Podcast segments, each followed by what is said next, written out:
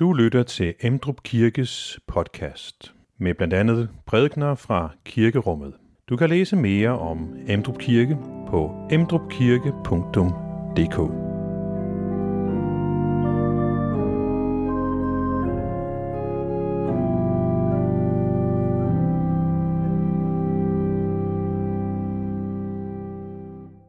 I dag så skal vi høre om dengang Jesus er på vej til Jerusalem, og undervejs, da han er på vej mellem Samaria og Galilea, så møder han en gruppe på 10 spedalske.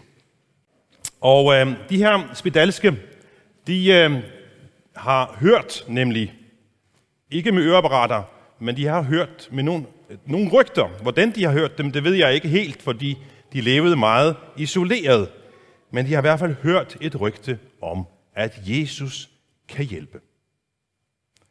Og det rygte handler de på, når Jesus kommer forbi. Og vi kender historien. De bliver alle ti helbredt, mens de er på vej over til præsterne for at få en frisk spedalskhedstest. Kun en vender tilbage for at sige tak. Og Jesus spørger, hvor er de ni andre? Og noget af det, vi skal tale om i dag, hvad er det, de ni andre går glip af? Det vender vi tilbage til med fokus på taknemmelighed, når vi kommer til prædiken.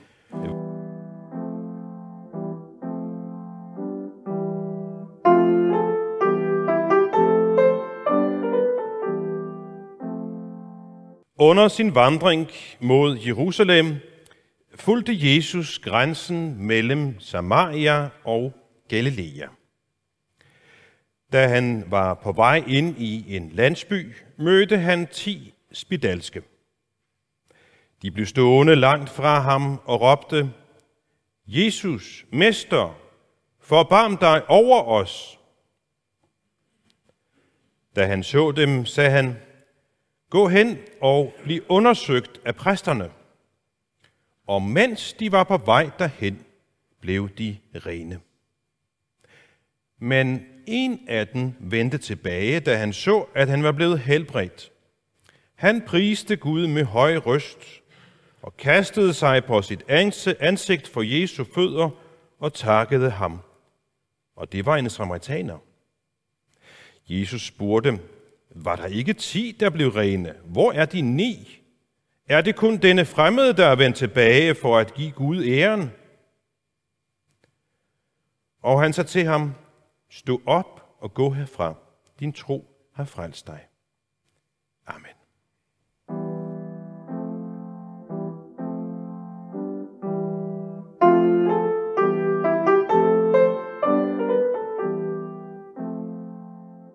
I dag så hører vi om, at man, øh, man skal sige tak. Og det ved vi jo godt. Men vi ved samtidig også godt, at nogle gange kan det være lagt, lettere sagt end gjort at få sagt tak.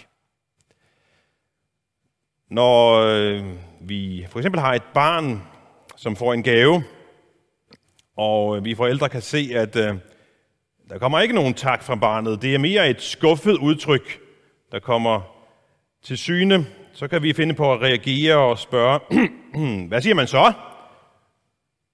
Og så er det ikke nok at sige tak. Nej, så skal det være, vi siger pænt tak. Om det så bare var en minimal høflighedstak, eller det kom fra hjertet, det kan vi så vurdere. Det kan også være en helt anden situation. Lad os forestille os, at det er, vi har måske været ramt af sygdom og har fået god behandling, og vi tænker, det var rigtig godt. Jeg vil gerne sige tak til vedkommende. Jeg, jeg vil gerne gå hen til vedkommende og give ham eller hende en blomst som tak. Det vil jeg altså virkelig gerne gøre. Men så går der lidt hverdag i den, og vi kom væk fra det. Og det blev ikke til noget med den tak. Ordet tak. Det kan nogle gange være lidt svært at få over læberne. Og måske er det vanskeligst øh, øh, over for dem, vi står tæt på. Måske har vi sværest ved at vise vores taknemmelighed over for vores nærmeste, og måske er det, fordi vi tager dem for givet. De selvfølgelig er der. De behøver der ikke min tak, tænker vi måske.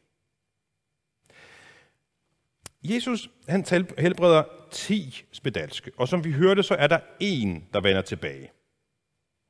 Hvad med de ni andre? Hvor er de? Er det således, at de er måske fyldt med gode undskyldninger for ikke at sige tak, ligesom vi selv kan være? Er det måske, fordi de ikke vil tvinges til at sige tak, som vi nogle gange kan tvinge et barn til at sige tak? Eller at de vil øh, vente til et senere tidspunkt, hvor det passer bedre, og så kom de fra det? Eller de kan måske ikke lige få ordet over deres læber, eller de drøner afsted ud i hverdagen, velvidende hvor Gud er, hvis de skulle få brug for ham. Men der er altså kun én, der vender tilbage med sin tak. Måske er det, fordi han er en samaritaner, og derfor er ny i troen, og derfor ikke tager Gud forgivet endnu. I dag handler det om at sige tak, men faktisk begynder vores tekst ikke med tak. Gud skal selvfølgelig have vores tak. Paulus opfordrer os til at sige tak til Gud altid. Men, men det betyder ikke, at vi skal undertrykke eller fortrænge alt det i vores liv, der ikke rimer på tak, men måske mere på ak. Vi skal ikke lade, som om vi altid er gode til at sige tak og tage et falsk smil på over for Gud. Hændelsen med de ti spedalske lærer os, at hos Gud er der også tid til klage. Og det kan være en tid, hvor vores tak for en tid er meget fraværende. De ti mænd, som vi hører om, de lider af spedalskhed. En af de frygteligste sygdomme, som øh, menneskeheden har kendt. Mest synlig del er, er, er en hudsygdom, som langsomt og smertefuldt ødelægger hele kroppen. Og så er den til med også smittefarlig. Og det med, at noget er smittefarligt, det er vi godt nok blevet eksperter i det med, at vi skal holde afstand og på andre måder forsøge at undgå at blive smittet. Og hvis man er smittet, så skal man gå i isolation, indtil man er rask igen og er blevet testet negativ osv. Vi kender det godt. De 10 spedalske, de skal efter Moselovens forskrifter også holde afstand. To meter er ikke nok. Og de skal også gå i isolation men som sagt er det ikke nok med at holde to meters afstand og lade være med at synge i et par uger. Nej, de skal gå i permanent isolation. De skal leve isoleret i spedalskhedskolonier. Og så skal de advare folk, der nærmer sig. I dag så er man lidt udfordret, hvis man skal hoste. Jeg har de sidste, de sidste par uger været lidt ramt af sådan nogle, ikke corona, men hoste og det er en udfordring, at skældne imellem, når man hoster, så bliver man anset for at være uren, fordi man tænker straks, han har sikkert corona. Jeg havde en begravelse fra Søborg Kirke, hvor der kom sådan en kedelig hoste over mig undervejs, og det var voldsomt pinligt for mig. For jeg prøvede at undertrykke den, men den kom frem igen og igen. Og jeg kunne se i folks øjne, corona blink. Men jeg var blevet testet, jeg er blevet vaccineret, jeg havde ikke corona, det var bare hoste. Så hoste er i dag nærmest sådan en, et råb, uren, uren, ligesom de spedalske skulle gøre. Men de skulle gøre det. Det var deres pligt efter loven at råbe, hvis nogen vågede at nærme sig og ikke fik øje på, at de var spedalske, så skulle de råbe. Forestil jer at leve et liv, hvor du skal råbe til din næste, Jeg er uren, hold dig væk. Det var det liv, de skulle leve. Permanent. Uren. De kunne heller ikke komme til gudstjeneste. Den blev ikke streamet. Så man kan sige, at deres tilværelse var, at de havde fået en frygtelig og langsom og smertefuld dødsdom. Og nøden var endda så stor, at den bragte fjender sammen. Vi hører, at der er en samaritaner iblandt dem. Jøder og samaritaner kunne ellers ikke lide hinanden. Og de lever så isoleret. Men jeg gætter på, og det mener jeg også, vi har beretninger om, at øh, de skulle have noget mad. Så deres pårørende stillede dem noget, noget mad øh, og andre fornødenheder på, på udvalgte steder, så de kunne gå hen og hente det, når de andre var, havde trukket sig tilbage. Men må ikke de stod og råbte lidt til hinanden i den situation. De spedalske har i hvert fald hørt nogle rygter. Hørt nogle rygter om, om Jesus. At han kan hjælpe dem. Og da de så kan se, at han kommer forbi, så råber de, Rabbe Jesus, vis os medlidenhed. Vis, at du har et hjerte i dig. Hjælp os. Her er der ikke nogen tak i luften. Nej, der er nødråb, og der er klage. Som prædikeren siger, der er en tid til klage. Og det gør vi jo også. Vi har ikke lige haft kyriedelen med i gudstjenesten i dag. Det er den del, der kommer lige efter første salme. Det har vi ikke, når vi har G+. Det har vi til alle andre gudstjenester. Og der, lige efter første salme, der råber vi faktisk en klage, et nødråb til Gud. Herre Gud Fader i himlen, forbarm dig over os. Et nødråb til Gud. Mange af gudstjenestens bønder er også fyldt med nødråb til Gud, og salmerne ligeledes, den salme vi, vi lige har sunget, bryd frem mit hjertes trang at lindre. Det var et nødråb til Gud. Så vi kan altid komme til Gud med vores livs smerte og lidelse. Vi kan altid komme til Gud med vores klage. Vi kan gøre det under gudstjenesten. Vi kan gøre det, når vi er i mindre sammenhæng, når vi er til smågruppe, når vi er til sjældesovssamtale, når også derhjemme i vores private bønder og, og bibellæsning kan vi komme med vores klage til Gud. Bibelen har endda en bog dedikeret til klage. Klagesangene. Så hold ikke din klage tilbage. Men kom frem med den. Kom frem til den almægtige bøn om hjælp.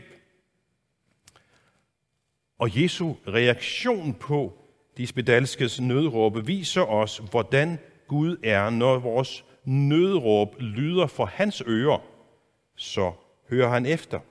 Så lytter han også i dag. Og så kan alt ske. Hvis vi skal erklæres fri for corona, så skal vi testes. Vi skal have en pind ned i halsen eller op i næsen. Og en frisk negativ coronatest, det var indtil for nylig en øh, adgang til en stor del af det offentlige liv. Hvis ikke du kunne fremvise, at du enten var vaccineret eller havde en frisk test, så var der ingen adgang til at spise på restaurant og biograf osv. En frisk negativ spedalskhedstest, den skulle på Jesu tid ikke udstedes på et testcenter. Nej, der skulle de til templet. Det var præsternes opgave.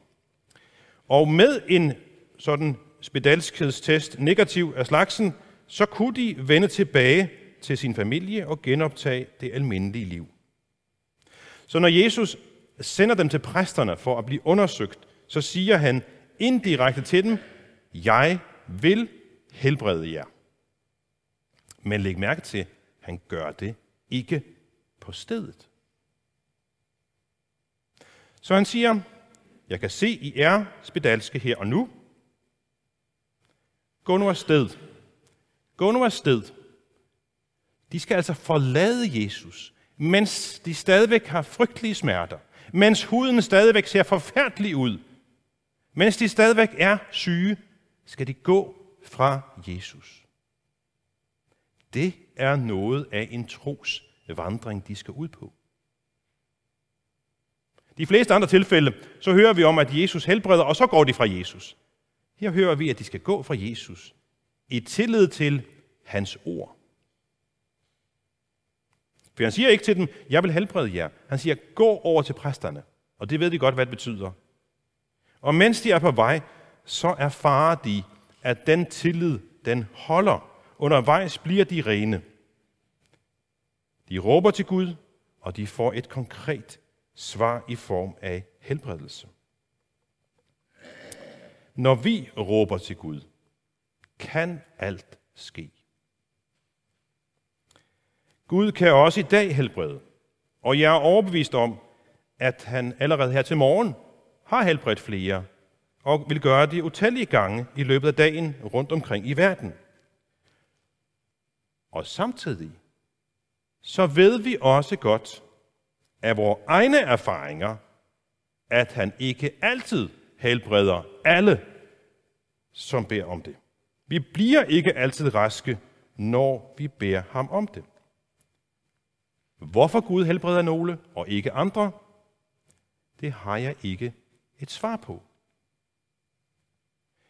Jeg tror, at vi må stille os tilfreds med, at Guds visdom og Guds veje med os er så underfulde og så mærkelige, at han nogle gange ikke gør os raske og ikke lader under at ske, men andre gange griber ind med helbredelse.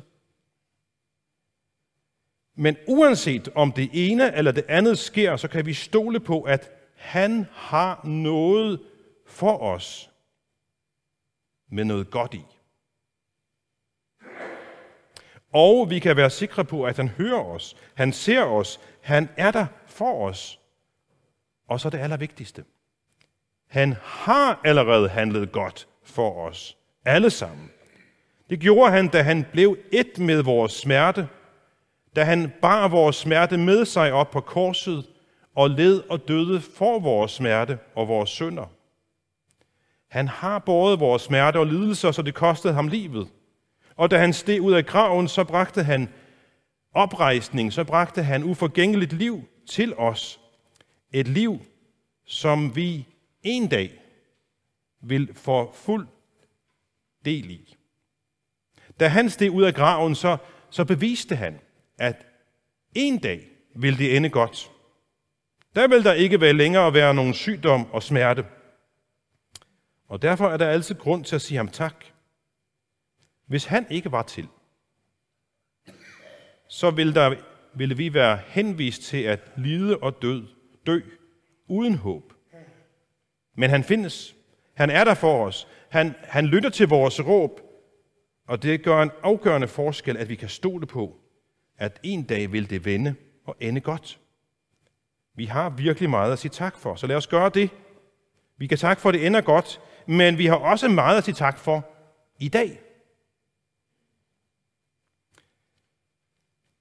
Når vi tænker på, at vi lever her på jorden, og lidelse og smerte er her i rigt mål, så er det underfuldt, at vi oplever så meget godt.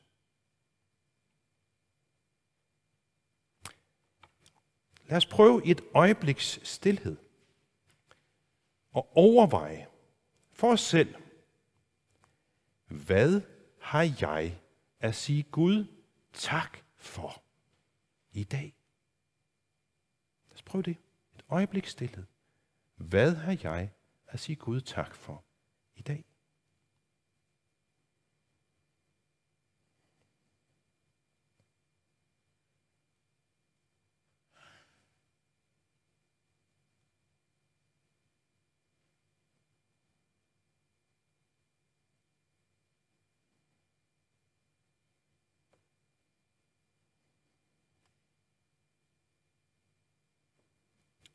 Og nu tillader jeg mig at afbryde jeres lange række af tak til Gud. Fordi når først vi kommer i gang, så er det i hvert fald min erfaring, at så finder vi rigtig mange ting at sige Gud tak for. Lad os vende tilbage til Jesus og de spedalske. Hvor er de ni? spørger Jesus. Jesus spørger ikke, fordi han er, han er fornærmet, eller noget den stil. Det er jo ikke sådan, han råber efter dem. Hvad er det, man siger så? Nej, som vi forældre kan gøre til børnene. Det er ikke det, der er problemet. Jesus spørger, og jeg tror, der er en smerte i hans spørgsmål. Altså, var der ikke ti, der blev rene? Hvor, hvor, hvor er de ni andre?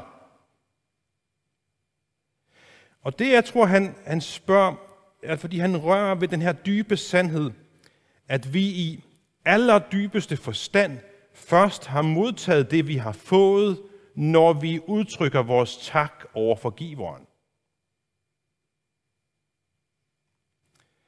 For først da etableres der fællesskab imellem giver og modtager. Og så får vi mere end blot gaven, nemlig det her fællesskab med giveren, og det langt mere, som det giver os. For Jesus vil nemlig ikke bare hjælpe os her i livet, han vil noget meget mere med os. Men det kan først nå ind til et menneskeliv, når vi vender tilbage til ham med troens tak. På den måde så bliver vi forbundet med ham selv, og ikke bare med hans hjælp og hans gaver. Jesus han ønsker ikke bare at sørge godt for os. Nej, Jesus ønsker at have fællesskab med os. Formålet med alle Guds gaver er, at vi skal søge ham, som giver os gaverne. Ham, som giver os livet. Jeg er sikker på, at de ni andre også er taknemmelige, men de skynder sig at gå i gang med at leve igen, uden at vende tilbage til Jesus med deres tak. Samaritaneren, den fremmede, han vender tilbage og takker, og derved får han meget mere end de andre. Han får fællesskabet med Jesus. Han får fællesskab med Gud. Han bliver ikke blot rask, men vi kan sige, at han også bliver fri i åndelig forstand. Og det er jo det, som sker for et menneske, som finder Jesus. Hans tak over for Jesus er udtryk for hans tro. Troen og takken bringer os til Jesus. Der bliver fællesskabet etableret, og så kan vi sige, at vi modtager frelse mere end helbredelse og frihed mere end friskhed. Og den, den taknemmelige samaritaner, han kan lære os at knytte os til Kristus med lovprisning, tilbedelse og tak. Så lad os huske Gud og Kristus og alle deres velgærninger imod os. Det kan vi gøre på mange måder. I er mødt op her i kirken i dag. Nogle er med online. Og noget af det, som en gudstjeneste er udtryk for, er vores tak. Vi har sunget tak til Gud. Så I har allerede sagt tak til Gud. Og for et øjeblik siden fik I anledning til at gøre det individuelt også. Om lidt skal vi bede en bøn, hvor der også er indbygget tak. Og om lidt så skal vi til nadver, som også er udtryk for tak. Der ihu kommer vi, der husker vi Kristus. I nadverordene så hører vi Jesus sige, at vi skal gøre det til min ihukommelse, altså til hans ihukommelse.